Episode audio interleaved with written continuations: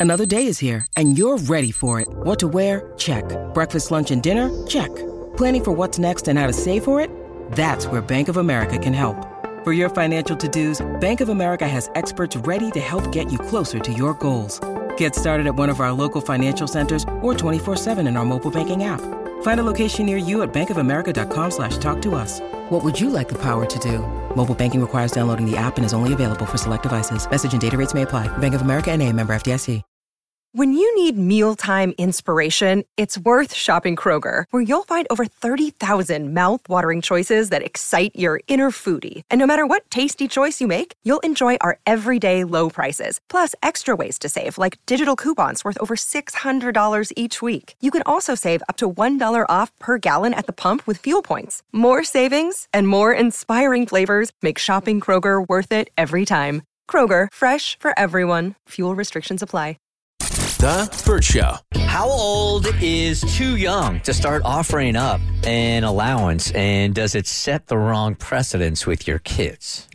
My child is three and a half years old. Oh, hell no. and I want to start giving her an allowance. And I'm wondering if it's a little too young, but I have thoughts. All right. I'd like to teach my kids financial responsibility. This would not be payment for doing household chores. Like your job as being part of the family is doing chores. You don't get paid for that. This would just be like literal spending money. And then they could do extra chores around the house if they wanted more. How is she? How is she earning this money? She's just being given it. But the whole point is it's going to teach her how to handle her finances. So here's the thing. That three dollars would be like her age or less a week. So three bucks or like one fifty would go into the bank of mom. And then we would keep a sheet adding up how much she gets. And if she hits a certain threshold, this is what I saw someone do that she hits $100, I would give her 10% interest. So I'd give her an extra 10 bucks so she can keep saving, right? If she wants to make a withdrawal to buy something, then we'd have a conversation about, well, you can do that. This is how many weeks it's going to take you to save up that money again. Oh, Cassie. This is how much money you've lost.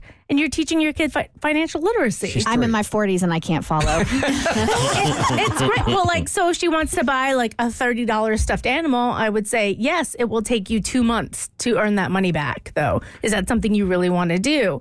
And then she could, it gives her a better concept of how, like the value of money and how time is worth money and what it would take to save. And teaching kids financial, financial literacy is a big thing. Like, my friend wrote a book, Financial Whiz Kids, like, you're supposed to teach them young so they really understand how to use money.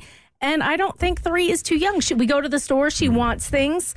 This is helpful for me as well. You can buy whatever you want. Is it in your budget? How long will it take you? You can make a withdrawal. So your kid has Emory University blood through its veins. so your three-year-old might be able to understand this concept. Mine's got state school, baby. Yeah, so Good does old mine. Kentucky. State school, and I dropped out. So I mine at would- least got my degree. um, I, I do think that if you're going this route and you're trying to teach very like adult lessons here, I do think that there's one key piece missing, and that is earning the money. yeah.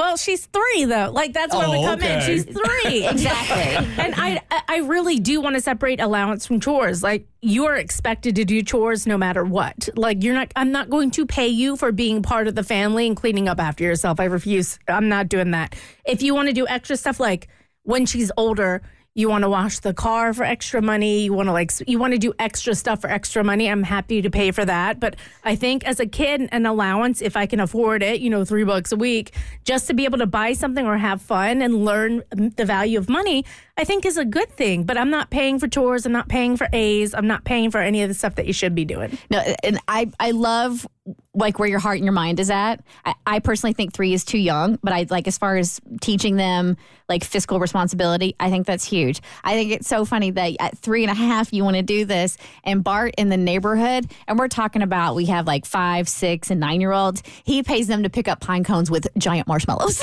Oh, that's adorable. he got, he, we literally always have a bag of giant marshmallows on hand, and the kids come over. They always play in our yard, and he's like, "Hey." You pick up the pine cones, I'll hook you up with the marshmallow, and those puppies are picked up in seconds. I think if she can grasp onto the concept, I think it's a really great way to be able to teach her financial um, independence, like knowing what to do with your money. And also, it gives you an out anytime you're at a store. Instead of just saying no and you being the bad guy, she has an understanding of why you're saying no, which I actually think it's a great idea. My grandmother uh, wanted to start giving me an allowance when I was eight. And she gave me, uh, she started off with like $100, which was supposed to go towards me getting an aquarium. And I spent all $100 at the ice cream truck in like five five minutes. So maybe if they would have started when I was a little younger, by eight, I wouldn't have blew it. I still think that there's some kind of lesson to be learned by earning the money and earning her way. Because you don't get Rad- money for free. Yeah, it just doesn't. It just doesn't fall out of the sky. And really, what you're doing to a three year old is like, I'm giving you this money and I'm teaching you how to spend it, but I'm not teaching you how to earn it. I mean, that's fair. We have conversations about money. Like she'll say, Why are you going to work? And I'll say, Well, we go to work to earn money so we can buy food and pay the mortgage for the house and buy clothes. So we're having those conversations. I just kind of think we underestimate kids a lot. Like a while back, I think, Kristen, you were watching that show on Netflix about the Japanese kids, was it? Who are like toddlers, three or four, and they're walking literal miles mm-hmm. to the store by themselves. We see Top Chef Junior, where all these kids are like using sharp knives and flambeing stuff, and everyone's like, whoa. but kids are more than capable. And I just, I want to challenge mine though. But I'm afraid, I mean, if I make her work for an allowance, I feel like then we're entering like a very dangerous territory where DFCS is going to be like, hey, we heard you made your kid mop the floor by hand for $3. Do we need to call like and be like, there's a sweatshop happening in Smyrna? Is that what you're saying? So I'm just Yeah. going to give her the money for now. When she's a little older and able to do bigger chores, then we'll start working for it. Gotcha. The Burt Show.